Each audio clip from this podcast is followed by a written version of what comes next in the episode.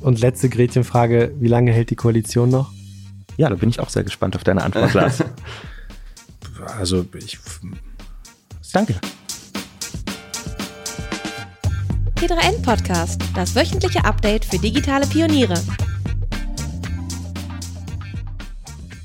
Herzlich willkommen zu einer neuen Ausgabe des T3N Podcasts aus Berlin ähm, mit mir, Stefan Dörner, Online-Chefredakteur von T3N und äh, zwei wichtigen Politikern der SPD, die sehr vielen Schlagzeilen waren, vor allen Dingen einer von den beiden, äh, Kevin Kühnert, Juso-Vorsitzender, äh, jetzt gerade aktuell auf dem Spiegelcover und Lars Klingbeil, SPD-Generalsekretär. Außer mit dabei ähm, äh, Printchefredakteur äh, Luca Caracciolo. Hallo und herzlich willkommen euch beiden. Hallo, vielen Dank für die Einladung. Ja, ähm, schön, dass es klappt. Ähm, ich stelle euch gerade mal eben relativ kurz vor, äh, für die, die jetzt äh, außerhalb der politischen Blase sind, vielleicht irgendwie gar nichts mitbekommen von der SPD. Kevin Kühner, 1989 geboren in West-Berlin. Äh, du hast 2009 ein Studium der Publizistik und Kommunikationswissenschaft begonnen an der FU Berlin und wie äh, Konservative äh, gerne darauf hinweisen, nicht beendet. Skandal. und du bist 2005 in die SPD eingetreten. Das war ja eigentlich noch die Schröder-Ära. Ähm, und seit seit 2017 Juso-Vorsitzender. Ich habe übrigens eben mal nachgeschaut, wer vor dir Juso-Vorsitzender war und das war Johanna Ückermann. Und genau. Ich habe diesen Namen vorher, glaube ich, bewusst nie äh, gelesen. Also du hast ein bisschen mehr Aufmerksamkeit auf dich gezogen, auf jeden Fall als Juso-Vorsitzender, würde ich sagen. Und Lars Klingbeil, ähm, geboren 1978 in Soltau, äh, auch studiert, aber abgeschlossen, äh, in Hannover nämlich, äh, an derselben Uni wie Lukas studiert hat. Ich glaub, wir sind uns über den Weg gelaufen und es ist so richtig. Im Elchkeller? Ja, ja.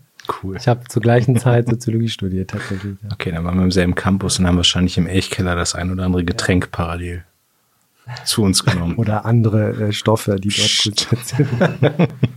Politikwissenschaft, Soziologie, Geschichte. Ähm, und Mitglied seit 2002. Und du warst ja auch mal Mitglied, äh, nee, äh, Mitarbeiter äh, des Wahlkreisbüros von äh, Gerhard Schröder damals und bist auch Mitglied des Seamer Kreises, der als der sozusagen konservative Flügel in der SPD äh, gilt. Das ist der stabilisierende Flügel. Der stabilisierende Flügel.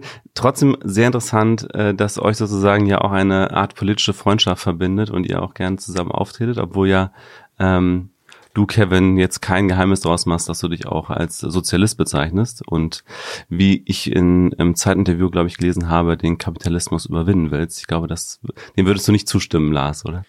Ich will, dass wir den Kapitalismus massiv verändern, so und, und die Debatte darüber ist auch richtig. Okay.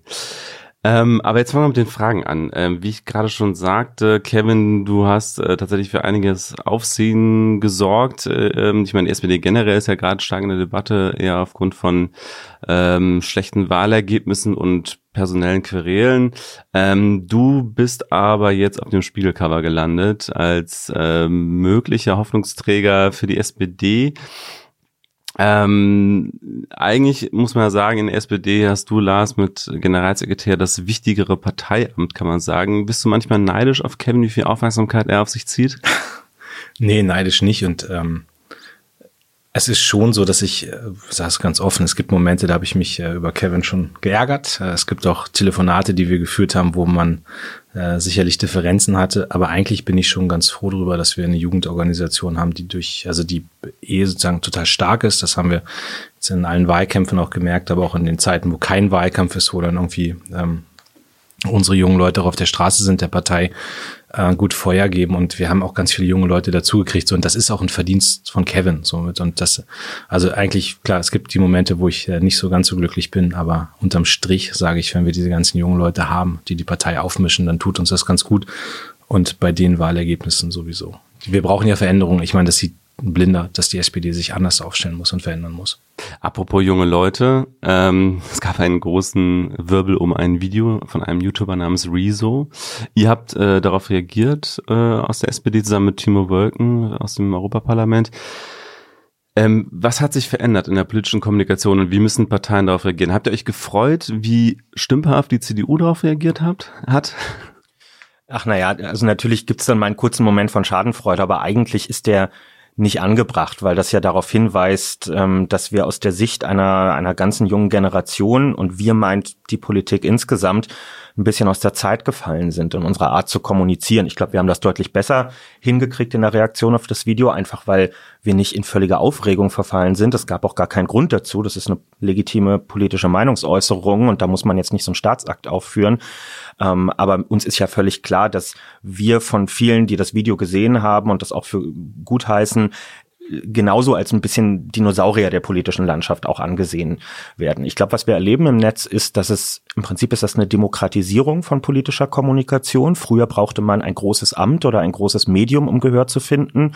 Heute reicht es im Netz, sich die entsprechende Community zu organisieren und zwar ganz demokratisch. Die sind ja nicht gekauft, die Follower dort, sondern Leute folgen Rezo und anderen weil sie interessiert, was äh, der macht oder andere machen und weil sie das für relevant halten, was dort gesagt wird. Insofern ähm, sind eben auch diese Aussagen von Kram-Karrenbauer, man muss da irgendwas regulieren und das sei ja nicht legitim vor Wahlen so eine Äußerung zu machen, völlig am Thema vorbei, denn da passiert nichts anderes als an jedem Stammtisch, nur dass ein paar Leute mehr dabei zugucken. Kevin, du hast gesagt äh, in einem Interview äh, vor kurzem, Zitat, wir sind in, unserem Kon in unserer Kommunikation nicht auf der Höhe der Zeit. YouTuber sind die Leitartikler unserer Zeit. Was früher auf Seite 3 der großen Zeitung stand, findet heute auf YouTube statt. Zitat Ende. Was, was, was glaubst du denn, wie muss sich die Kommunikation verändern, um eben äh, dem zu begegnen, wie eben die jungen Menschen heute oder auf welchen Plattformen sie unterwegs sind?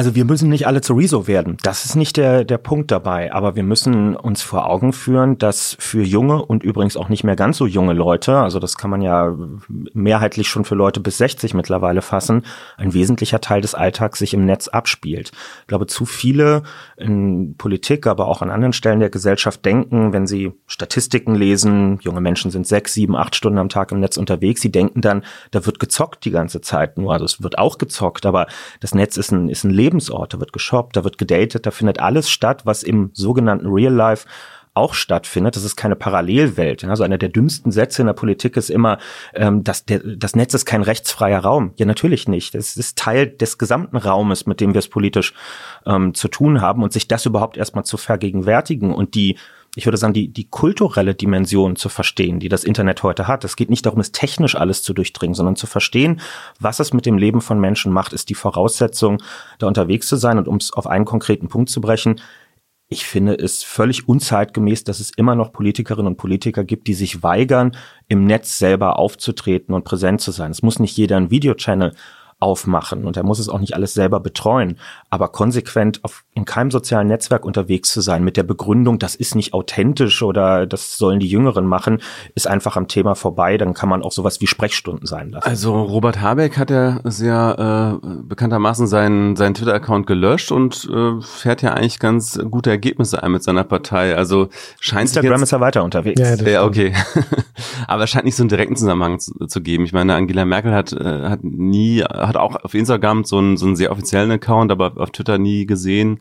Ähm, meint ihr wirklich, dass das, dass das bei den Wählern ankommt, bei den Wählerinnen und Wählern? Na, die Frage ist doch nicht, an jeder Stelle mache ich Dinge als Politiker nur, damit es bei den Wählern ankommt. Ähm, die, die Frage für mich, also so mache ich meine Social Media Arbeit, ist doch, bin ich überall da, wo Menschen sind und sagen, bin in deren Medienrealitäten, in deren Medienräumen unterwegs und kommuniziere mit denen. So, ich meine, ganz ehrlich, ich, ich weigere mich halt auch irgendwie die Twitter-Debatten dann sozusagen zum State of the Art zu erklären und zu sagen, das, was bei Twitter passiert, ist das, was mich in der Politik zu 100 Prozent treiben muss. Also da muss man, äh, da muss man reflektieren können als Politiker und da muss man auch differenzieren können und muss auch das andere machen. Also ich meine, ich mache jetzt auch diesen Sommer wieder drei Wochen Hausbesuche in meinem Wahlkreis. So, das gehört für mich auch mit dazu. Aber zu sagen, du ignorierst Social Media und du bist dann nicht unterwegs, wo gerade junge Leute sind, aber auch Leute in meinem Alter, so mit, mit, mit irgendwie 40, Anfang 40, das ist doch unser Job. Also ich meine, das ist der Job, mitzubekommen, was die Menschen umtreibt. Und deswegen ist nicht immer die Frage, machst du das nur aus wahltaktischen Gründen, sondern bist du an der Realität der Menschen dran. Und da gehört Social Media mit dazu. Aber nochmal konkret, also was leitet ihr jetzt davon ab? Habt ihr Pläne geschmiedet, äh, so ein bisschen äh, was hat Riese euch aufgeweckt? Natürlich nicht nur euch als Partei, aber habt ihr schon konkrete Ideen, wie ihr jetzt diese, diese Kommunikation verändern wollt? Also ganz ehrlich, es gibt eigentlich wenig irgendwie ein Erkenntnisdefizit, sondern es gibt glaube ich, auch ganz stark ein Umsetzungsdefizit, was die politische Kultur angeht. Die Fixierung bei ganz vielen in der Politik ist, irgendwie noch mit dem coolen Zitat in der FAZ zu landen. Mhm. Ja, also du kriegst auch morgens dann immer, ich habe das bei mir als Generalsekretär, du kriegst so einen Pressespiegel, da wird dann geguckt, wie häufig taucht der auf, wie häufig taucht der auf. Das ist aber gar nicht, also ich will das jetzt auch gar nicht runterstufen und sagen, das ist irrelevant, aber ähm, diese Fixierung darauf halte ich für völlig falsch. Und ich habe Situationen erlebt, ähm, ich, Kevin war da mit dabei, aber als dann dieses Rezo-Video rauskam und du erzählst das in so einem Kreis, da stehen die erfahrene Politiker gegenüber und lächeln. Und du merkst halt, die denken gerade so, was will der da gerade? Ist das also, Überheblichkeit oder? Na, also also ich, ein Stück weit ist das, glaube ich, auch Angst. Also das, das ist vielleicht auch Unsicherheit, wenn du, wenn du 40 Jahre lang anders Politik gemacht hast. Also ich meine, die Disruption, die gerade überall stattfindet, findet ja auch in der politischen Kommunikation statt. Du hast 40 Jahre lang mhm. Kommunikation so betrieben, dass du dich mit Redakteuren auseinandergesetzt hast, vielleicht sogar gut gestellt hast und die haben dann entschieden, was wird gedruckt, was wird veröffentlicht, was wird gesendet. Und das war immer sozusagen top-down. Jetzt hat Social Media dazu geführt, dass du auf einmal in beide Richtungen kommunizierst und jetzt gibt es auf einmal noch andere Welten, in denen kommuniziert wird. Also jetzt ist es auf einmal Instagram mächtig oder jetzt ist mhm. YouTube mächtig und das stellt natürlich liebgewonnenes und das stellt sozusagen bewährtes komplett in Frage. So, und da fragst du dich als 60, 65-jähriger Politiker, lasse ich mich auf diese neue Welt nochmal ein oder sozusagen bin ich total unsicher und fühle mich da nicht zurecht. Und ich habe gar nicht die Erwartung, dass jeder 65-jährige ein Instagrammer wird, ja, das ist oder YouTuber wird, aber ich erwarte, dass die sagen, okay, es gibt aber Leute in unseren Reihen, die es können und dann sollen die sagen, wie wir es machen. Das ist das, was ich erwarte. Hm. Meine These ist auch, warum äh, etablierte, viele etablierte Politikerinnen und Politiker so kopflos reagieren auf das Video ist, dass sie da einfach jemanden haben, der aus dem Nichts für sie kommt. Also sie kannten das, glaube ich, aus der alten Welt, dass sie ihre Pappenheimer in den Zeitungen kannten, dass sie genau wussten, wie, wie tickt der politisch, wie kann man den äh, umschmeicheln. Ähm, es gab diese ganzen Hintergrundgesprächskreise, wo man Informationen zusteckt. Es war irgendwie alles handelbar, kontrollierbar. Die wussten, auf wen sie sich einlassen und wie, wie die so ticken und es war irgendwie alles einigermaßen vorhersehbar und also es äh, schien wahrscheinlich irgendwie kontrollierbar. Und jetzt kommt da jemand aus dem Nichts, von dem sie noch nie gehört haben und hat so eine unfassbare Reichweite. Und jede Zeitung der Welt, ich glaube auch so richtig ernst genommen wurde das wahrscheinlich erst ab dem Zeitpunkt, als dann auch die etablierten Medien darüber berichtet haben. Und plötzlich setzt so jemand so eine Agenda. Ich glaube, das, das hat äh, viele so schockiert. Ne? Ja, wir, wir sind in einer, ähm, in einer Welt der Gleichzeitigkeit von zwei völlig unterschiedlichen Realitäten. Es gibt noch die alte Realität, die wird es auch noch eine Weile geben. Es gehört auch für uns zum normalen Geschäft dazu, wenn wir Termine irgendwo im Land machen, und das machen wir sehr viel, dass man nach Möglichkeit sich mit der Lokalzeitung vor Ort trifft mhm. und dort ein Interview gibt, weil das erreicht auch viele Leute und die haben auch einen Anspruch darauf, von uns zu erfahren, was uns umtreibt.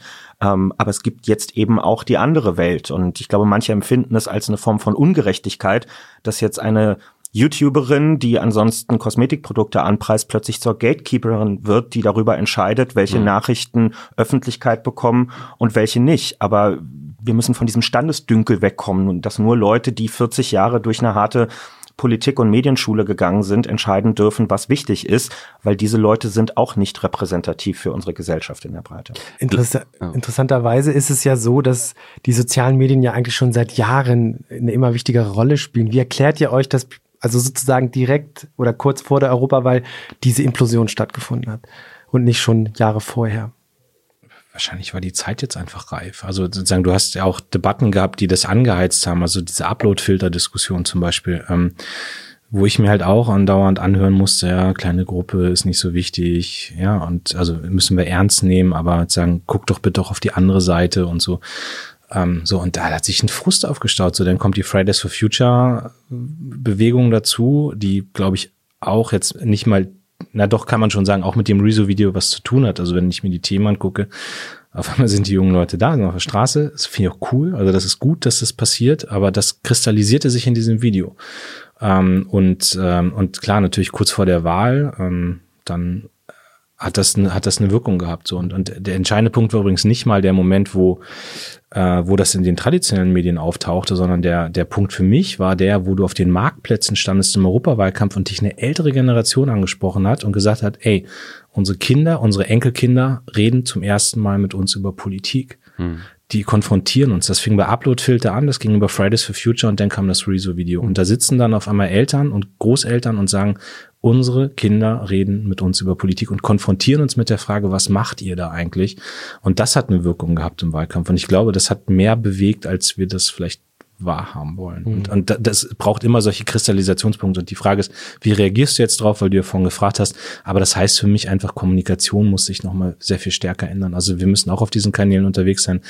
Der, der Moment, als Kevin und ich auf das Rezo-Video mit, mit ähm, Timo Wölken reagiert haben, war einer, wo wir gerade in so einem Gaming-Studio saßen, habe ich ja auch gesehen, dass dann so der eine oder andere belächelt hat, dass wir auf diesen Stühlen da saßen. Aber das war einfach, wir waren einfach da. Wir hatten ja. uns seit Wochen vorgenommen, diese E-Sport Factory in Osnabrück, schöne Grüße, ähm, die zu besuchen. Wir hatten vorher eine Stunde äh, mit so einem Computerspiel irgendwie Sushi zubereitet und hatten dann über Twitch auch mit, ich glaube, zweieinhalbtausend Leuten diskutiert. Mhm. Und das war für uns eine moderne Form auch der, der politischen Kommunikation des Wahlkampfes. Und dann haben wir am Ende gesagt, komm, wir bleiben hier mal fünf Minuten sitzen und nehmen so ein Video auf aber sozusagen, ich habe wenig Situationen, wo ich auf Marktplätzen zweieinhalbtausend Leute erreiche. Also auch da sieht man halt, wie Kommunikation sich verändert. Das heißt, keine Freigabe, ihr habt einfach äh, aufgenommen und gesendet. Anders wäre es gar nicht. Ein Take und wir haben es gesendet. Habt ihr euch vorher abgesprochen über die Inhalte oder? Wir haben überlegt, wer anfängt und wer aufhört. okay. Ich glaube, nee, wir haben nicht mal überlegt, wer aufhört, glaube ich. Da haben wir am Ende dann ja. so ein bisschen improvisiert. Aber mein Gott, ich, also wenn ich irgendwie auch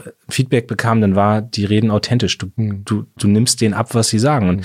das muss doch gar nicht das gestylte Video sein mit 30 Takes und irgendwie nochmal gucken, ob jedes Wort sitzt, sondern die Leute wollen das ist glaubwürdig und das ist authentisch ist und und wir haben das alle so gemeint, wie wir es gesagt haben. Es wird jetzt auch Treffen geben ähm, und das wird ein sehr ernst gemeinter Dialog von unserer Seite und und das ist das Signal, was wir senden wollten und das haben wir mit dem Video getan. Hat denn Rezo recht mit der Kritik auch an der SPD in dem Video? Also, also ich, für mich sind da Punkte drin, wo ich ihm klar in einem, in einem, Gespräch dann auch sagen werde, welche Punkte ich nicht teile. So, also da sind Punkte drin, die ich, die ich nicht teile, so, aber das ist Teil eines politischen Dialogs, zu sagen, du sagst das, ich sag das, lass uns da mal drüber reden. Für mich ist wichtig, dass dieser Dialog zustande kommt und, und dass man der Politik mal auf die Finger kloppt und sagt, so, da bin ich auch überhaupt nicht beleidigt. Ich meine, das ist Teil meiner Jobbeschreibung, dass Leute mir als Politiker sagen, was ich falsch mache, aber ich teile nicht jede Kritik, die er hatte. Für mich ist aber das Wichtige nochmal, dass er sich einmischt. Das ist das Gute. Ich habe habe genug Runden in den letzten Jahren erlebt, wo ganz viele ältere Politiker sitzen und sagen, oh, die junge Generation muss doch mal sich einmischen, lauter werden, mal was sagen. So. Mir waren ein paar zu viele Stellen drin, an denen so Aussagen kamen, wie dazu kann es keine zwei Meinungen. Das hat er beim Thema Klimawandel, glaube ich, gesagt. Ne? Ja, ähm, jetzt, dass es einen Klimawandel gibt, da brauchen wir mhm. wirklich nicht drüber diskutieren. Ich mhm. finde nur, dieser Zungenschlag mhm. löst, glaube ich, bei vielen Leuten immer eine gewisse Abwehrreaktion äh, aus, weil es eine Debatte nicht eröffnet, sondern eigentlich schon beendet, äh, bevor überhaupt miteinander diskutiert wurde. Ähm, aber ansonsten, also das, das Bestechende an der ganzen Klimadiskussion, ob jetzt äh, die Punkte von ihm in dem Video aufgemacht werden oder von Fridays for Future, ist ja, dass da keine revolutionäre Bewegung kommt, die sagt, mhm. macht alles anders, macht alles neu, sondern die sagen im Prinzip, Leute, ihr habt euch auf Ziele verpflichtet und wir wollen eigentlich nur eins von euch wissen, was macht ihr jetzt ganz konkret, um diese Ziele auch zu erreichen? Also ähm, da sieht man ja auch, diese, diese Bewegung bewegt sich komplett im Rahmen von demokratischen Strukturen. Die adressieren die Bundesregierung, die sprechen mit Abgeordneten, die demonstrieren vor Ministerien. Die könnten ja genauso gut ihre Reichweite auch nutzen und sagen, kommt, wir besetzen morgen die Start- und Landebahn von großen Flughäfen in Deutschland mhm. und versuchen, den Betrieb äh, lahmzulegen. Nee, die haben sehr genau verstanden, wie Demokratie auch funktioniert und bewegen sich mhm. in diesem System. Also es ist, ist überhaupt nicht, ist, ich würde es nicht mal als eine soziale Bewegung oder so benennen, sondern es ist das schlechte Gewissen äh, dieser ganzen Gesellschaft, was da auf die Straße geht. Mein Eindruck ist auch, dass es die bravste politische Jugendbewegung seit Jahrzehnten auf jeden Fall. Äh, Aber mit der größten Reichweite Aber, ja. vermutlich, die es je gegeben hat. Uh, sorry, hat eigentlich jemand dran gedacht, das Meeting für morgen zu verlegen? Nee? Also damit euch sowas nicht passiert, liebe Zuhörer, unser Sponsor A-Work hat genau das richtige Tool für Teams am Start. A-Work ist ein Projektmanagement-Tool für produktive Teams, völlig easy zu bedienen und dazu auch noch schick. To-Dos, Listen im Projekt, eine integrierte Zeiterfassung ist mit dabei und du kannst dich erinnern lassen mit Benachrichtigungen, damit du zum Beispiel dein Meeting nicht verpasst. Für drei Projekte gleichzeitig kostenlos und wenn du richtig Gas geben willst, dann kannst du als T3N-Hörer die volle Dröhnung A-Work drei Monate gratis testen. Einfach unter awork.io slash T3N anmelden und den Code T3N-Podcast eingeben. Und jetzt weiter im Text. Kevin, ich würde dich persönlich gern fragen, Ähm, du bist in deiner Kommunikation manchmal ja, mehr als frech, aggressiv zum Teil. Und ähm, ich habe mir mal zwei Zitate rausgesucht. Äh, du hast Radio 1 ein Interview gegeben, da hast du gesagt, ähm, es ging um ähm, äh, um die SPD, um, ich glaube, genau, da war Nahles gerade zurückgetreten. Wenn ich mir vor, Zitat, wenn ich mir vorstelle, ich wäre jetzt ein stinknormales SPD-Mitglied und würde mitkriegen, dass zwei Tage nach der halben Implosion wieder alle nur anfangen, darüber zu reden, wer es jetzt als nächstes werden kann. Ich weiß nicht, dann würde ich dieses kleine rote Büchlein vielleicht auch einfach irgendwann zum Fenster rauswerfen und sagen, ihr könnt mich alle mal. Ne, beim Eisberger hast du gesagt, da hat sie dich gefragt, man braucht nicht nur eine Idee, man braucht auch jemanden, der sie durchs Ziel trägt. Ähm, offensichtlich gibt es in der SPD viele, die glauben, Frau Nahles ist das nicht mehr. Glauben Sie das auch? Und da hast du geantwortet, das interessiert mich ein Scheiß. Ähm, also ähm, gerade in sozialen Medien ist ja der Diskurs sehr sensibel. Ähm, du gehst bewusst oder unbewusst relativ provokant in der Sprache, in die Diskussion? Machst du das absichtlich oder ähm, ist das deine Person oder wie, wie wo, wo rührt das her? Mir scheint am wichtigsten in der politischen Kommunikation zu sein, dass man Authentizität an den Tag legt, dass man sich nicht verstellt und eine Rolle einnimmt, sondern dass man einfach man selbst ist. Und deswegen habe ich mir eigentlich vorgenommen, in Talkshows oder wo auch immer, nicht anders zu sprechen, als ich sonst auch sprechen würde, weil ich nicht davon überzeugt bin, dass die Leute irgendwelche Sprechroboter bei der Arbeit sehen wollen, sondern echte Menschen, an denen man sich dann auch reiben kann äh, mit deren Aussagen. Und ähm, die Aussagen, die, die du jetzt zitiert hast an der Stelle, die sind, finde ich, eigentlich super unaufregend. Ich habe nicht gesagt, Andrea Nahles interessiert mich ein Scheiß, sondern diese ganze Diskussion zu diesem Zeitpunkt, dieser Versuch wieder, das, das über Jahre aufgestaute Problem einer Partei oder einer ganzen parlamentarischen Demokratie, haben wir jetzt ein bisschen drüber geredet, auf eine Person zu projizieren und zum dutzendmalsten den, den gleichen Fehler zu machen und wieder zu glauben, wenn man nur eine Person wegpackt, dann wird das schon alles gut werden. Das finde ich, also es ist eine intellektuelle Beleidigung äh, und irgendwie auch eine, ein Zeichen von Nicht-Lernfähigkeit, äh, so zu diskutieren. Und das wollte ich mhm. zum Ausdruck bringen in diesem Moment.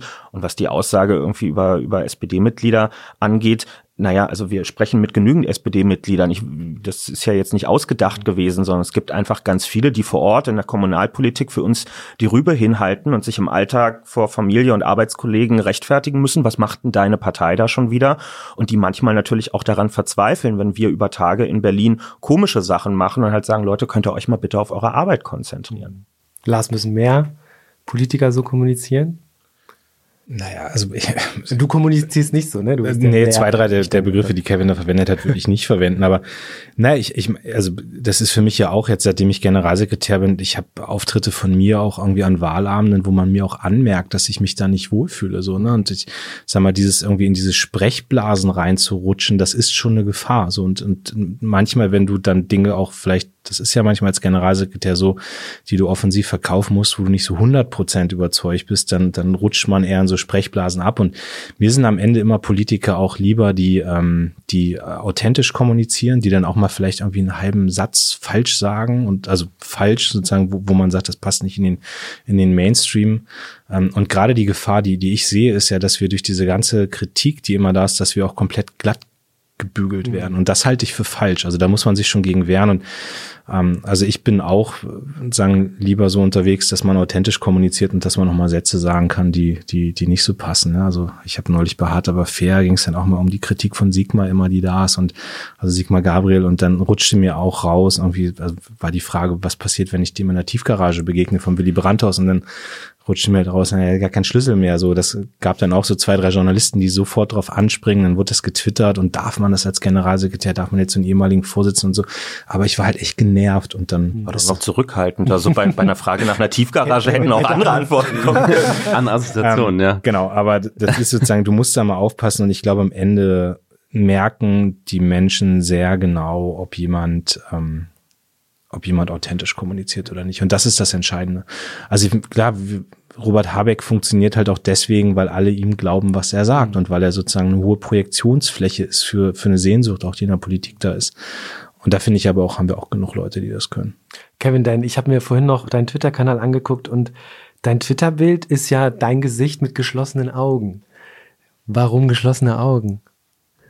Weil ich Prallt die Kritik an dir ab so besser? Oder? Nein, überhaupt nicht. Aber ähm, gerade auf Twitter, wo ja die Diskussionskultur nicht immer ganz idealtypisch vielleicht abläuft, wollte ich mal so ein Zeichen von Innehalten setzen, auch als Ermahnung an mich selber, dass es äh, auch zwischendurch vielleicht einfach mal gut ist, die Augen zuzumachen, mal kurz durchzuatmen, auch zu überlegen, ob man jetzt auf Senden klickt äh, oder nicht. Äh, gelingt mir auch nicht in jeder Situation immer ganz ideal, aber man Stimmt. sich schon manchmal äh, manchmal zusammen. Ja, in den letzten Tagen hätte es ganz viel gegeben, wo ich gerne mal was zu getwittert hätte. Ne? Also wenn dann so Vorwürfe kommen, gerade jetzt aus konservativer Presse, der Kühnert hat hier die Nahles mit über die Klippe geschoben und so, dann juckt es einem schon in den Fingern, auch mal eine Runde zu schreiben, wie man das eigentlich selber äh, erlebt hat und ähm, dass da, glaube ich, andere eher adressiert gehören bei dieser ganzen Frage.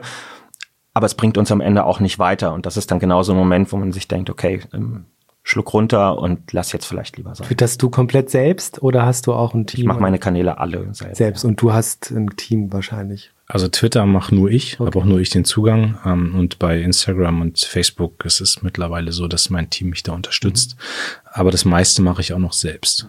Also, und empfindet ihr kann ich bestätigen. Wie empfindet ihr Twitter so als Diskussionskultur? Also Dorothee B. hat, B. hat ja gesagt, auf Twitter sind nur Politiker, Journalisten und Psychopathen. Ähm, manchmal habe ich auch den Eindruck, wo ich nicht unbedingt Manche sagen würden sagen, es gibt Übersch Überschneidungen. Ich würde sagen, das sind keine bestimmten Kategorien. Also da gibt es durchaus Überschneidungen, aber äh, wie empfindet ihr das? Also für mich ist es vor allem also ich weiß gar nicht, ob es so jetzt erstmal ein krasses Diskussionsmedium ist. Für mich ist es vor allem Informationsmedium. Also ich, ich glaube, ich lese alles, was Neues über Twitter, also alle Nachrichten, sauge da ganz viel Informationen auf. Ich nehme, ich nehme so Strömungen und Entwicklungen und Bewegungen wahr. Also du siehst zwar Themen aufploppen. Wobei das auch so eine, eine starke Blase natürlich ist. Ja, natürlich, mhm. aber trotzdem sozusagen, also ich sag mal, wenn du, wenn du auf Twitter aktiv bist und da einigermaßen auch wenn du differenziert rangehst, mhm. hast du erkannt, dass das Thema Upload-Filter eins mhm. ist, was eine Rolle spielt. Das Rezo-Video hatten Leute, die auf Twitter aktiv sind, schon irgendwie sieben Tage vor anderen auf dem Schirm. So, also also da, das ist für mich eher so, ich lasse mich da nicht auf jede Diskussion ein und ich habe auch ganz ehrlich, also ich habe so, ich habe auch angefangen zu blocken. Ne? Also da sind jetzt auch mhm. echt Leute, ich habe keinen Bock mit denen zu diskutieren und das ist, und du hast, du kannst posten, was du willst und es kommt immer irgend so ein, so ein, so ein AfD-Fuzzi da um die Ecke und meint, der müsste jedes Thema muss er auf Flüchtlingspolitik drehen und ich habe, da habe ich keinen Nerv mehr drauf. Kennt Online-Journalist natürlich auch. Ja, genau, klar, ihr seid wahrscheinlich genauso betroffen und seitdem ich Generalsekretär bin, ist es bei mir, ist bei mir ganz schlimm und ich also ich nehme nicht alles, was da passiert, nehme ich mir zu Herzen. Aber du kannst, wenn du, wenn du, und das würde ich mir mal, äh, zu, also würde ich mir unterstellen, dass ich da differenziert mit umgehen kann, aber Twitter ist schon echt für mich Informationsmedium Nummer eins. Twitter ist halt nie ein Massenmedium in Deutschland geworden. Mhm. Ne? Also die Blase ist eine relativ kleine. Ja, dadurch, dass sozusagen die großen Medien Twitter dann zitieren, ist es doch ja, genau. wiederum äh, genau, mehr Massenmedium. Mhm. Äh, für, für mich ist es, also ich bin auch noch äh, groß geworden mit einer politischen Kultur, in der man fleißig Pressemitteilungen geschrieben hat. Mhm. Ich glaube, die Anlässe, zu denen ich jetzt in meinen anderthalb Jahren als Juso-Vorsitzender Pressemitteilungen geschrieben habe, kann ich an einer Hand abzählen, weil ich genau weiß, äh, wenn ich mich zu einem aktuellen Thema auf Twitter äußere, dann ist das ein wechselseitiges Agreement. Das ist jetzt zum Zitieren freigegeben und das ist mein Statement zu diesem Thema und so wird es dann auch ähm, aufgegriffen und das ist auch völlig okay so. Mhm. Es beschleunigt politische Kommunikation. Es zwingt uns dazu, einmal mehr darüber nachzudenken, ob man das jetzt wirklich sagen will und keinen Schnellschuss zu produzieren. Aber es ist äh, super transparent für alle sichtbar. Und ähm, was ich sehr charmant finde an Twitter ist, dass man auch mal Leuten Raum verschaffen kann, die sonst nicht so die Bühne haben. Also ich gucke mir ganz gerne mal in den Antworten so ein bisschen raus, wer, ähm, also nicht nur die Leute mit dem blauen Häkchen dahinter, mhm. sondern auch die kleineren Accounts, die mal eine kluge Frage stellen mhm. und die dann auch mal exemplarisch zu beantworten und auch einfach zu zeigen, wir sind hier nicht nur in so einem Elite-Diskurs mhm. miteinander, sondern ich versuche im Rahmen meiner Möglichkeit ähm, dann auch Dialog zu machen. Also soziale Medien machen keinen Sinn, wenn wir nur senden und äh, gar nicht bereit sind, in Austausch wirklich zu treten. Wollen wir zum nächsten Thema? Ja. Wir sind zeitlich mhm. begrenzt. Ja. Ne? Dann lass uns mal über die Plattformökonomie sprechen. Äh, Kevin, du hast ja äh, berühmterweise inzwischen äh, von der Kollektivierung von BMW gesprochen in einem Zeitinterview, was für einigen Wirbel gesorgt hat. Wahrscheinlich auch mehr als du gedacht hast, weil du ähnliche Äußerungen auch schon mal vorher äh, getätigt hast. Wie siehst du die großen Tech-Plattformen? Äh, Google, Facebook, Apple, Amazon, äh, müsste man die nicht äh, auch kollektivieren, mindestens? Oder, oder, wie, oder würdest du da eine Zerschlagung äh, fordern? Oder wie genau äh, stellst du da sozusagen die, die Zukunft des äh, digitalen Kapitalismus vor? Ich versuche nicht zu weit auszuholen, aber möchte eine Beobachtung am Anfang teilen. Wir bereiten uns als Users gerade auf einen äh, großen Kongress Anfang Juli vor, in dem wir auf die letzten 50 Jahre unseres Verbandes zurückgucken. Seit 50 Jahren begreifen sich die Users als ein linker Richtungsverband und wir sichten im Moment ganz viele alte Unterlagen und Beschlüsse aus den 70er, 80er Jahren und so, aus Zeiten, wo Schröder und andere Juso-Vorsitzende waren. Und es sind ganz erstaunliche Parallelen ähm, zu den Diskussionen, die wir heute führen. Klar, damals hat man nicht über Tech-Plattformen gesprochen, wenn es, äh, wenn problematisiert wurde, dass es Monopolbildungen gibt, die dafür sorgen, dass Güter nicht demokratisch bereitgestellt werden und Einzelne darüber bestimmen können, was und wie produziert wird. Aber im Prinzip kann man das auf die heutige Zeit anwenden. Also die Warnung vor Monopolen und vor ihrer Gefahr, die auch für die Demokratie sich daraus ergeben kann, die sehen wir doch ganz konkret, wenn wir über die Rolle von Google oder Facebook in Wahlkämpfen mittlerweile sprechen, dass dort Leute ähm, über Bots, aber auch ähm, einfach über Werbung oder ähnliches Einfluss nehmen können auf unseren Diskurs. Und dass daraus eine Gefahr entsteht, ist offensichtlich. Und die Diskussion äh, über Zerschlagung beispielsweise von solchen Plattformen, die müssen gar nicht die Users anfangen. Das wird in den USA bis weit in die Demokratische Partei hinein ähm, diskutiert als eine Konsequenz aus dem, was man in den letzten Jahren gesehen hat. Also ich glaube, Verstaatlichung, gerade wenn es um äh, um große Datenbestände geht, hat ein sehr schwieriges Geschmäckle in Deutschland, weil Leute aus guten Gründen hier große, sensible Datenmengen zwar auch nicht gerne in den Händen von privaten Gewinnorientierten sehen, aber irgendwie auch nicht exklusiv in den Händen des Staates. Ähm, aber die Frage, ob das konzentriert in einem Unternehmen in der Form sein muss, wie es bisher der Fall ist, würden, glaube ich, viele mittlerweile mit Nein beantworten. Aber hast du einen ganz konkreten Vorschlag, was man jetzt tun sollte? Also ich meine, gut, das ist natürlich auch eine Frage, die in den USA stärker diskutiert werden muss als hier, weil die halt nun mal ihren Sitz in den USA haben, aber was, was wäre dein Vorschlag? Was, was würdest du tun als der nächste US-Präsident sozusagen? Oh Gottes Willen. naja, ich glaube, es geht darum, äh, eigene Angebote äh, zu, zu etablieren, ob es bei sozialen Netzwerken oder auch bei, ähm, bei Handelsplattformen letztlich der Fall ist. Das muss der Staat auch nicht zwingend selber machen. Da geht es ja auch einfach darum, Förderbedingungen zu schaffen, die es ähm, Startups und jungen Unternehmen ermöglichen, überhaupt konkurrenzfähig auf so einem Markt zu werden. Also wer sich heute auf den Weg macht und sagt, ich möchte in zehn Jahren der Konkurrent von Amazon sein, wird nach den Regeln des Marktes jämmerlich scheitern daran, weil man, weil die viel zu weit enteilt sind und durch den Druck, den sie auch auf Einzelhändler ausüben können, mit der Frage, wer wird eigentlich gelistet mit seinen Produkten und wer nicht, in der Lage sind, ähm, uns Schachmatt zu setzen, ein Stück weit so. Und da wird es staatliche Unterstützung, Förderung ähm, brauchen, um, um jungen Unternehmen, die dort eine Konkurrenz herstellen wollen, ähm, den, den Start und die Etablierung tatsächlich auch zu ermöglichen, ja. Aber, aber reicht das? Also gerade angesichts, du hast es ja schon ange, äh, angesprochen, angesichts der aktuellen Marktbedingungen sozusagen, reicht das, äh, Förderbedingungen zu verbessern? Reicht das, um ein, ich sag mal, europäisches Facebook zu etablieren, europäisches Amazon? was ich schon so ein bisschen bei dir rausgehört habe. Ne? Also naja, es wird vor allem um die Daten gehen. Wir diskutieren ja genau darum, ne, mit der Initiative für so ein Daten für alle Gesetz. Also die Frage, wie kommt man eigentlich an die exklusiven Datenbestände dieser Internetgiganten ran? Weil Wissen ist Macht. Ähm, das war schon immer so und das ist im Netzzeitalter in besonderer Weise der Fall. Das heißt, wer über diese Daten verfügt, weiß, wie ist das Kaufverhalten und die Psychologie dahinter von Kundinnen und Kunden. Was wollen die Nutzerinnen und Nutzer von Facebook sehen und was nicht? Der verfügt über einen, einen Wissensvorsprung, den er dann auch zu Geld später machen kann. Und wir stellen uns die Frage oder wir wollen wollen konkret, dass diese Daten und Erkenntnisse, die dahinter stehen, zugänglich gemacht werden, auch für andere, die davon auch profitieren können, weil wir glauben, dass das Nutzungsverhalten von Menschen, das ist ja, das ist ja nicht anderes als die Addition von uns allen und von dem, was wir im Alltag tun, dass das äh, nicht in der Hand von Einzelnen liegen sollte und auch keine Ware ist, mit der einfach so gehandelt werden kann, sondern dass das das kollektive Wissen einer ganzen mhm. Gesellschaft ist, auf das wir gemeinsam aufbauen sollten, weil es ein Schatz ist und uns, wenn wir es gut machen, helfen kann, unser Zusammenleben, unser, ähm, unser Einkaufen, unser Kommunizieren zu vereinfachen und ähm, die Gesellschaft auch zu einem besseren Ort zu machen. Also in meinen Augen ist es die Machtfrage unserer Zeit. Ja, also das ist die große Frage und die muss, das ist mein Anspruch, dass die sozialdemokratisch beantwortet wird und als ich auf der South by Southwest war in, in, in Austin, ähm, waren die ganzen demokratischen Präsidentschaftskandidaten ja da. Die haben sich da irgendwie die Klinke echt in die Hand gegeben und, und es gab keine Debatte, wo es nicht um die Frage Regulierung oder sogar Zerschlagung der großen mhm. Plattform ging. Bei den Demokraten in den USA, ja, die ja mhm sagen auch nicht jetzt irgendwie die, die progressive Speerspitze immer sind, aber das zeigt halt, wie diese Debatte mittlerweile tief in die Mitte der Gesellschaft eingedrungen ist.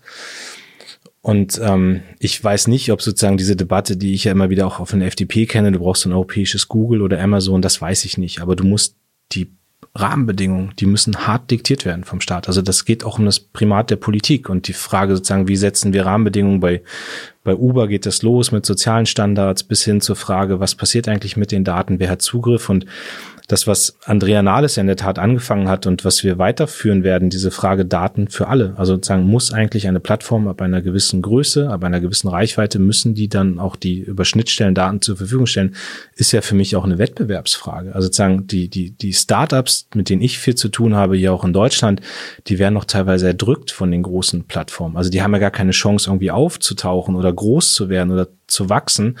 Äh, und dann hast du halt diese Datenmonopole und da glaube ich, ist es eigentlich ja, also finde ich sozusagen sogar eine Frage von Demokratisierung auch, äh, wenn du, wenn du sagst, die Daten müssen dann allen zur Verfügung stehen. Aber und das ist eine der, also Zerschlagung, glaube ich, ist so eine Sache, das muss man sich im Kartellrecht und im Wettbewerbsrecht genau angucken. Da finde ich auch die europäische Ebene sehr wichtig, aber zumindest eine harte Regulierung. Meinst du denn wirklich, dass es reicht, wenn man äh, die großen Plattformen staatlich zur Offenlegung von Daten zwingt, weil wir haben ja ganz, ganz starke Netzwerkeffekte und Skaleneffekte in der Digitalwirtschaft. Es wird wahrscheinlich kein zweites Facebook geben, einfach weil alle bei Facebook sind und weil es sich einfach nicht lohnt, jetzt irgendwo äh, sich anzumelden, wo keiner ist. Äh, es wird wahrscheinlich kein zweites Amazon geben, weil da sind die meisten Händler und die meisten Käufer und alle gehen immer dahin, wo die meisten äh, Käufer bzw. Händler sind. Also da, wo man den besten Preis erzielen kann oder das meiste Angebot hat. Ich und weiß nicht, ob ich dir bei der These also ob ich dir zustimme. Also ich, wenn ich mir angucke, natürlich fühlt sich mein Leben auch so an, als ob Facebook schon immer da war. Aber ich meine, also wenn du das mal vergleichst mit anderen Unternehmen, dann ist das ein recht kurzer Zeitraum. Und Facebook hat gerade in den letzten zwei, drei Jahren, finde ich, so viel Vertrauen verloren. Also ich weiß noch, wie alle irgendwie immer Mark Zuckerberg gefeiert haben, wie toll der ist. Und ich bin ja dann auch als Digitalpolitiker, bin ich ja ein paar Mal rübergeflogen und dann bist du da auf diesem Facebook-Campus und das ist total toll, weil da gibt's Getränke umsonst und Mark redet mit den Mitarbeitern und das ist eine ganz tolle Kultur und so. Und ist ja auch alles, also ich will diese Leistung gar nicht mhm. in Frage stellen. Aber die haben über drei, vier große Skandale auch echt Vertrauen verloren. Ähm, und ich weiß nicht, ob der Bedarf nicht irgendwann noch nach neuen Plattformen, nach Plattformen, die vielleicht mit einer anderen Philosophie unterwegs sind, ja, so und, und auch bei den, bei den Online-Händlern.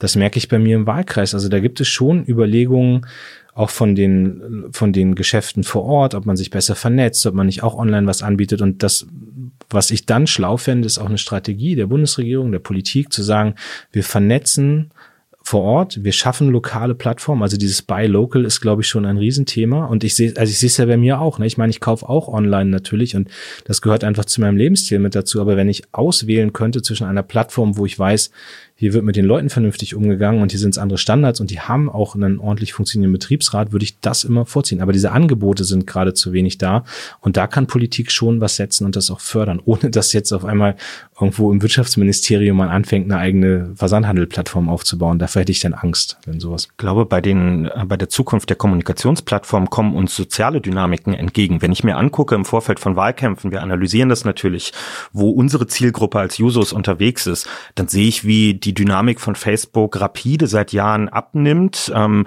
weil das für die, die heute wirklich jung sind, das Netzwerk ihrer Eltern ist. Und man möchte nicht dort in, in einem sozialen Netzwerk unterwegs sein, wo man auf Mama, Papa, Oma und Opa trifft, sondern man will eigene Räume haben. Also allein dieser ganz banale Effekt, den es schon immer gegeben hat, dass Jugend eigene Räume braucht, wird zwangsläufig im Netz dazu führen, dass es immer wieder zu Innovationen und auch zu neuen Plattformen kommt, schlicht aus der Notwendigkeit heraus, einen Rückzugsraum zu haben, in dem man seine eigene Form von Jugendkultur für sich auch ausleben kann. Und ähm, daher sehe ich nicht, dass Facebook äh, auf alle Ewigkeit gesetzt ist, sondern ja, bisher hat Facebook halt diese Räume dann gekauft, ne? Also, genau. also Instagram und WhatsApp. Gut, aber dann ja. sind wir im Bereich von mhm. Regulierung tatsächlich angekommen. Da kannst du ja intervenieren dann. Vielleicht nochmal, ähm, wir haben jetzt über Wettbewerbsrecht ge äh, gesprochen, datenschutzrechtlich.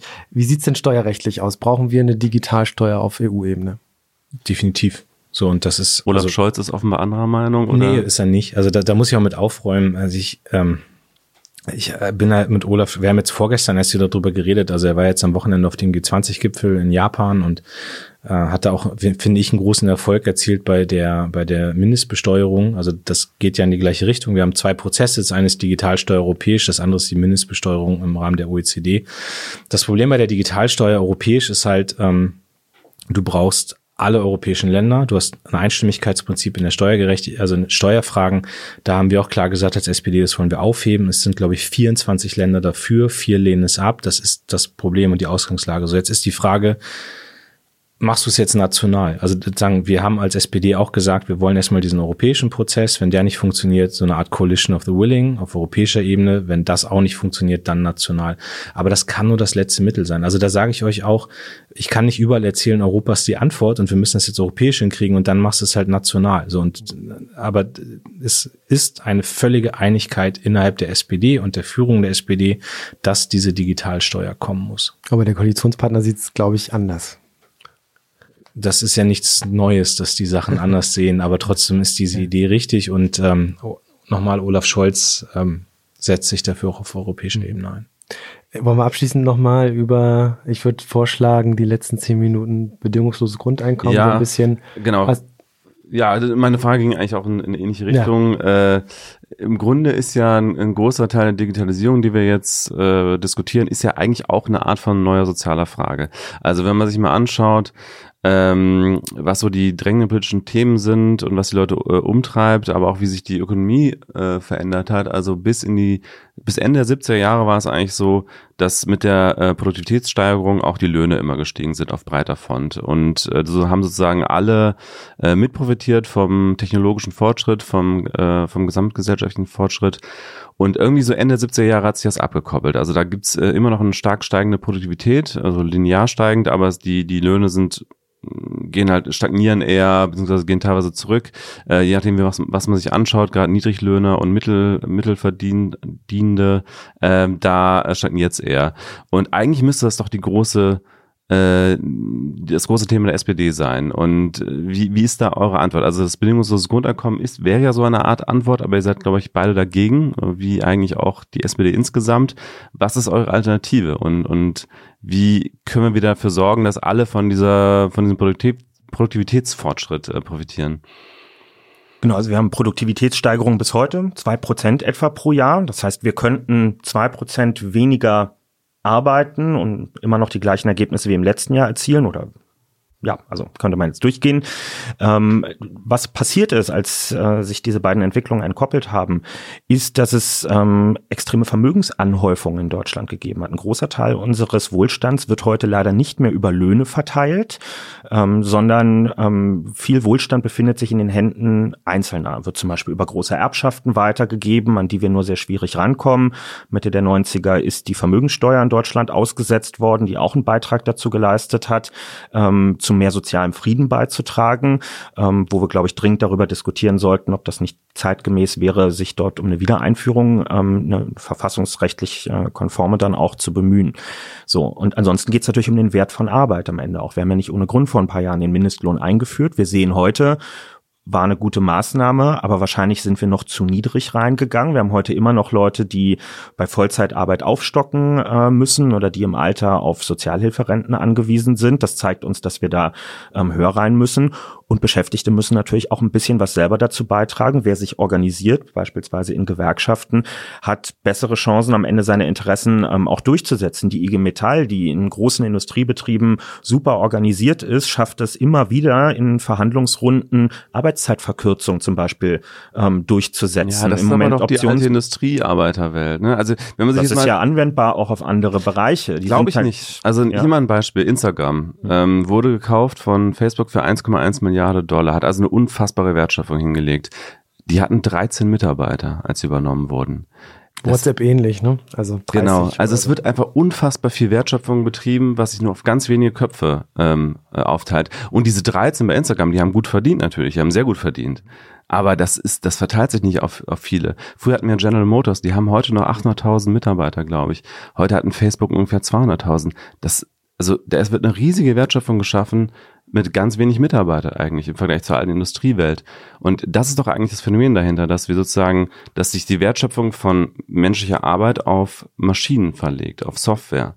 Ja, aber dem kann man Fakten auch entgegenhalten. Also uns wird seit 50, 60 Jahren erzählt, uns ginge die Arbeit als Gesellschaft aus. Bisher ist sie uns nicht ausgegangen. Wir haben einen irrsinnigen Fachkräftemangel im Moment gerade. Ähm, ja, in wir Deutschland. Wissen, ja, ja, naja, gut, wir sind jetzt schon ein, ein durchaus auch industriell und, und technologisch entwickeltes Land. Und wir wissen aus allen Forschungen, die es auch in dem Bereich gibt, dass mindestens die nächsten zehn Jahre der Bedarf nach Arbeitskräften bei uns sogar noch weiter steigen wird, bevor er dann eventuell tatsächlich langsam abfällt. Also die Vorstellung, eine Gesellschaft zu haben, in der schon bald deutlich weniger Arbeitskräfte gebraucht werden, scheint mir nicht belegbar zu sein. Und dann müssen wir uns ja auch vor Augen führen, es wird ganz viel Arbeit in unserer Gesellschaft geleistet, die wird heute noch gar nicht entlohnt. Ganz viel Sorgearbeit im familiären Umfeld, Pflege, die über die Familie erledigt wird, Erziehungsarbeit, wo wir jetzt ganz lang langsam anfangen, über Maßnahmen vor ein paar Jahren mit Elterngeld und ähnlichem oder Unterstützung für pflegende Angehörige Menschen in die Position zu bringen, dass das anerkannt wird als das, was es ist, nämlich Arbeit, für die man die andere Erwerbsarbeit, der man sonst nachgehen würde, auch eine Weile lang ruhen lässt. Also wir sollten auch darüber reden, ob man das nicht viel stärker auch finanziell in Zukunft anerkennen muss. Also es gibt ja ganz unterschiedliche Studien. Ich glaube, die Frage kann man nicht beantworten, ob wir in zehn Jahren jetzt zu wenig Arbeit haben oder nicht. Je nachdem, welche Studie man zitiert, erhält man eine andere Antwort. Du hast es so ein bisschen angedeutet, wir müssen andere Bereiche, die heute gar nicht als Arbeit definiert werden, zu, in Zukunft viel stärker als Arbeit definieren. Ihr habt so ein, Sozi äh, ein Sozialstaatskonzept vorgelegt. Da habt ihr einzelne Punkte, ich gehe das nur ganz kurz, sowas wie Recht auf Weiterbildung, Bürgergeld statt Hartz IV, Kindergrundsicherung und noch ein paar mehr Punkte. Ähm, ist das sozusagen die Säule für die Zukunft, der sozialen Frage im 21. Jahrhundert? Ich setze noch einen Punkt vorher an, weil ich finde, erstmal ist ja die Frage, welchen Anspruch hast du? Also natürlich hast du recht, es gibt ganz unterschiedliche Studien. Die einen sagen, wir werden nur noch Arbeitslose haben, die anderen sagen, Arbeit wird eher mehr werden. So, und ich habe einen Anspruch als Politiker und mein Anspruch ist es, dass wir Digitalisierung progressiv aufgreifen, dass wir sagen, wir gestalten das hier, wir, wir gucken nicht zu, wie Dinge sich entwickeln. Und es ist übrigens ähnlich wie beim Klimaschutz. Wenn ich Klimaschutz und Digitalisierung sozusagen aufgreife und sage, ich setze mich an die Spitze der Bewegung, bin ich total sicher, werden wir ganz viele neue Arbeitsplätze hier schaffen können. So, das ist erstmal der Anspruch. Ähm, und dann kommen natürlich, da musst du dich fragen, wie sieht die Arbeitswelt der Zukunft aus? Und das finde ich ja, ich finde ja sogar spannend, die Debatte um das bedingungslose Grundeinkommen, weil ich jetzt, ich, ich gehe mal weg von diesen ganzen Wirtschaftsbossen wie Joe Keser und so, denen ich jetzt unterstelle, die wollen so eine Stillhalteprämie für, für Arbeitslose. Aber du hast natürlich ganz viele Leute, die ich auch in dieser ganzen Szene ums bedingungslose Grundeinkommen treffe, die, wo ich finde, die sind jetzt kulturell, politisch gar nicht weit weg von, von dem sozialen Denken, von dem Gerechtigkeitsdenken, was wir haben. Nur ich, ich bleibe halt dabei, dass Arbeit sehr zentral ist im Leben der Menschen und so, und da glaube ich auch entsteht neue Arbeit. Da, da, gibt es heute schon Arbeit, die noch gar nicht entlohnt wird, wo man sich stärker drum kümmern muss. Und ich, und ich sage auch, dass Arbeit sich anders verteilen wird. Also ich gucke mir mein Umfeld an, wo viele Leute 60, 70 Stunden die Woche arbeiten, die das aber eigentlich nicht wollen. Die haben aber Jobs, die sie fordern. Und warum nutzen wir nicht die Chancen der Digitalisierung, um Arbeit auch einfacher, leichter, ähm, flexibler zu machen, zu gucken, wie man wirklich für die Arbeitnehmerinnen und Arbeitnehmer auch, auch sozusagen Gewinne schaffen kann, was sozusagen die Lebensqualität Qualität angeht. Da ist, glaube ich, ganz viel Potenzial drin, aber die Antworten sind dann, wir brauchen mehr, also wir brauchen Recht auf Weiterbildung, wir müssen gucken, dass der Sozialstaat Leute nicht drangsaliert, sondern dass er sie auffängt, dass er sie schützt. Ähm, und da, da haben wir die Debatte äh, angefangen. Ähm, und ich, ähm, ich finde auch, dass die SPD das Ganze noch stärker thematisieren muss. Wir waren die erste Partei, die eine Idee hatte äh, für das Zeitalter der Industrialisierung. Und mein Anspruch ist, dass wir die erste Partei sind, die umfassend auch Digitalisierung und alles das begreift und, und Vorschläge unterbreitet. Du, ihr hattet konkret nach dem Sozialstaatskonzept mhm. auch gefragt. Wir haben versucht, mit diesem Konzept gerade auf Dinge, die von dieser Grundeinkommensbewegung immer wieder gefordert werden, auch einzugehen. Also mir begegnen immer wieder zwei Forderungen. Das eine ist Zeitsouveränität und das andere ist Einkommenssicherheit. Beides total legitime Punkte, weil für viele ist das heute nicht gegeben. Wer immer nur befristete Kettenverträge hat, hat keine Einkommenssicherheit. Das ist für die Hälfte der jungen Beschäftigten heute Realität. Und Zeitsouveränität ist, wenn man nicht mal verlässlich äh, auf Halbtag gehen kann, ohne zu wissen, ob man in fünf Jahren wieder Vollzeit arbeiten kann, ist für viele auch nicht gegeben. Deswegen haben wir das beides aufgegriffen in diesem Konzept, haben gesagt, wir wollen die Möglichkeit zu reduzieren und dann mit Rechtsanspruch auch wieder zurückkehren zu können. Und zwar nicht nur, wenn man ein Kind bekommt, sondern auch, wenn man vielleicht mal ein spannendes Projekt hat, ein Ehrenamt oder ähnliches, wo man sich einbringen will. Und wir wollen Einkommenssicherheit, indem wir zum Beispiel die Möglichkeit schaffen, dass Tarifverträge, die immer für immer weniger Menschen in Deutschland gelten, für allgemeinverbindlich erklärt werden können. Und zwar ohne, dass die Arbeitgeberseite sagen kann, Veto. Da wird nämlich im Moment der Bock zum Gärtner gemacht, weil diejenigen, die die Tarifbindung seit Jahren abbauen, selber darüber bestimmen können, ob diese Entwicklung so weitergeht oder nicht. Wir müssen zum Ende kommen, aber ich will ganz am Ende noch die Gretchenfrage stellen. Äh, wird einer von euch beiden kandidieren für den SPD-Vorsitz? kriegst von mir keine Antwort, andere Antwort als die letzten Tage auch. Äh, die Frage stellt sich, stellt sich zum heutigen Zeitpunkt nicht. Äh, als Generalsekretär bin ich jetzt dafür zuständig, ein spannendes Verfahren zu organisieren. So daran arbeite ich gerade. Ich will, dass nicht irgendwie zwei, drei Leute im Hinterzimmer entscheiden, wer nächster Vorsitzender, der, nächste Vorsitzende oder ein Führungsduo, wer das wird, sondern das soll spannend in der Partei entschieden werden. Das soll ein Prozess auch werden, der ganz viele Menschen mitnimmt und darum geht's und andere Fragen beantworte ich von. Aber würdet ihr bereitstehen, Kevin, du? Ich habe meinen Eltern mal versprochen, wenn in meinem Leben sehr spannende Dinge passieren, dann erfahren sie es als erstes. ähm, insofern bleibe ich bei dieser Zusage und vielleicht fragt ihr dann lieber meine Eltern, ob ich mich bei denen gemeldet Also machen wir eine Agentur fertig, Lars Grünberg und Kevin Kühner schließen es nicht aus zu kandidieren. die Meldung gab es auch schon. ja, ja, ich weiß. und letzte Gretchenfrage, wie lange hält die Koalition noch? Ja, da bin ich auch sehr gespannt auf deine Antwort, Lars. Also ich Danke. Ich habe von, der, hab von der SPD-Abgeordneten schon, ich habe dieselbe Frage gestellt, ich, ich nenne jetzt nicht den Namen, weil ich weiß nicht, ob genau bis off the record war oder nicht, aber sie sagte auf jeden Fall maximal bis Ende des Jahres. Also zur Aussendung dieses Podcasts wird es sie noch geben. Da bin ich mir ziemlich sicher. Das ist gemein. okay, vielen Dank fürs Gespräch. Sehr Danke gerne, hat Spaß gemacht. Danke. Danke. Tschüss. Ciao. T3N Podcast, das wöchentliche Update für digitale Pioniere.